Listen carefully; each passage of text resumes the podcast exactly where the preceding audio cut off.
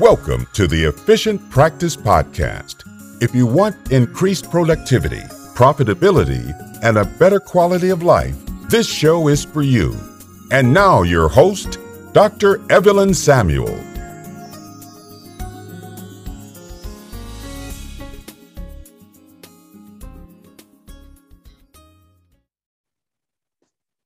Hello, hello, hello, and welcome to another episode of the Efficient Practice Podcast. I am your host, Dr. Evelyn Samuel. Uh, and today we're going to continue with our new practice series. So, basically, what the new practice series is, is we're doing several episodes to help new practice owners set up their practices right from the very beginning it's very important to be proactive in your practice and your systems so that you're not reactive and reacting to things as they happen. So, whether you are a brand new practice, you're someone who's dreamed about building your, your practice and now you're open and you're wondering what to do, or if you're an established practice who just needs some more structure, these tips should work for you. Now, today we're talking about a very important topic. I get asked all the time, what can we do to decrease the broken appointments and no shows? So, today we're going to talk about the three top mistakes your team members may be making that are increasing broken appointments and no shows. So, the first thing that your team members may not be doing is they may not be getting a verbal agreement from the patient. So, what do I mean by that? Well, what I mean is if someone makes an appointment and you schedule that appointment for that patient and you've been very accommodating so that you could get them in uh, an appointment that works for their schedule. Uh, and then the next day they just, or whatever their appointment time is, they don't show up, then it makes you wonder, like, well, what happened? So, something that helps, and it's something very simple, is when you're scheduling that appointment and you have that patient either in front of you at the front uh, office desk or on the phone, if you simply ask them, Look, Mrs. I forgot, uh, if you could, could you do me a favor? And of course, the patient will say, Well, sure. And then you'll simply say, Well, if anything happens, can you please give us a call at least 48 hours in advance? We know that things happen and emergencies occur, but um, if you let us know if something happens, it allows us to treat patients that may have emergencies uh, and to replace that appointment. And usually that gives the patient a bit of responsibility for their actions. So while they be they may intend on breaking the appointment, they may feel like it, it's more important for them to call the office as a courtesy so that that appointment can be filled. So that's one of the top mistakes. It's just not getting a, a simple verbal uh, agreement or communication from that patient that they will, in fact, show up for the appointment, or if they cannot, give the office a call as a simple courtesy so that the office can reschedule or get someone else in that appointment slot. Now, the second thing that offices do, I think we're all guilty of this, uh, or either doing this at some point, uh, we've done it or we will do it. Uh, we just have to be cognizant of what we're doing. So, the second thing that a lot of offices do is let's say we have a patient that has broken appointment and then we reschedule them and then they break another appointment and we reschedule them. There's a saying that you teach people how to treat you. And the same thing goes for your dental practice. If every single time a patient calls and they break appointments at the last minute, like we said, we know things come up. But if they're constantly breaking appointments and the front office is rescheduling them for the next va- available appointment of the office, you're in fact teaching them how to treat the office.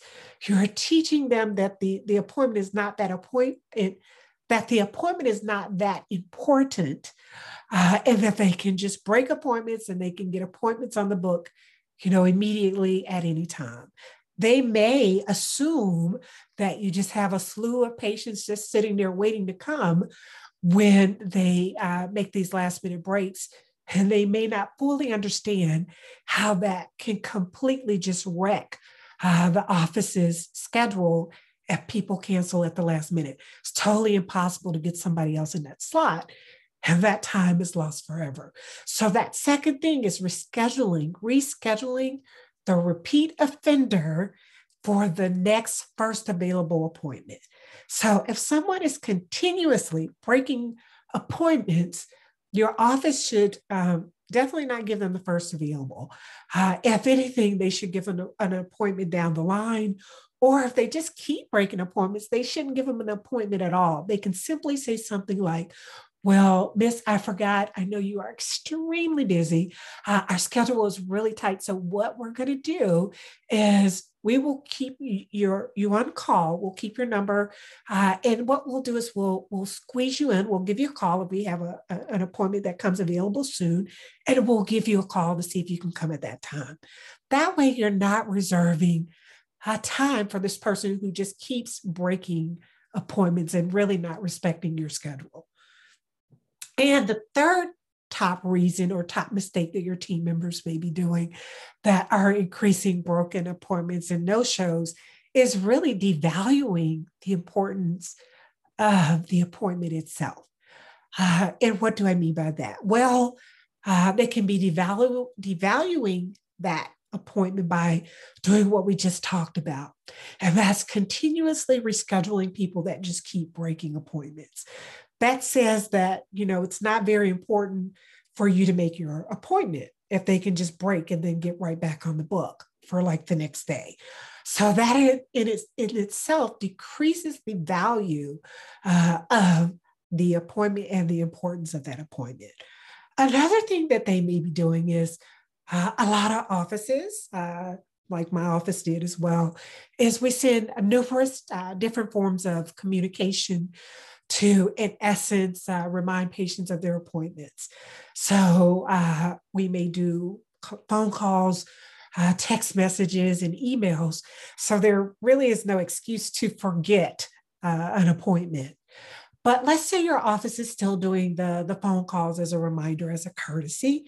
Um, those are courtesies and are uh, not mandatory, but they are something that your office is doing as a courtesy to help the patient remember their appointments.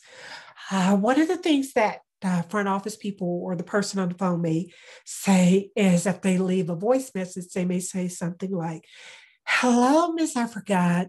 Uh, this is um, uh, Michelle calling from Dr. Tooth's office, and I am just calling to remind you of your appointment schedule for XYZ date. So the problem right there was that the person said, I am just calling to uh, remind you of. So that doesn't sound very important to me. So if you're saying, I am just, that decreases the value of that phone call, that decreases the value of the importance of the appointment. So something better might be like, uh, hello, uh, Mrs. Tooth. This is Michelle calling from Dr. Tooth's office. I am calling you because you have a reserved appointment for XYZ date at this time. We have reserved that appointment just for you uh, on the doctor's book, and we look forward to seeing you at that time. So, the difference there is that you said we reserved this time for you. Uh, you will be seen by the doctor at this time. So, it sounds a little more important that you actually set aside time on the doctor's book for this patient to be seen. So you're not saying, I'm just, you're saying, we have reserved this time just for you. So those are the three top mistakes that your dental office team may be making that are increasing those broken appointments and no shows. Now, there are ways to ensure that patients show up for their appointments we will discuss that in another episode. It's an entire uh, topic that needs to be de- dedicated to a whole episode in itself. But there are some things that you can do, some pretty simple and effective things that you can do to ensure that the patients show up for their appointments. So, if you've enjoyed this episode, please take a little bit of time to rate uh, review our show and also subscribe. Uh, it really helps uh, us to continue to bring you quality uh, information that is uh, hopefully beneficial to you and your practices. So, this concludes another episode of the Efficient Practice Podcast. This is Dr. Evelyn Samuel signing off. And until the next time, take care and be well. See you then.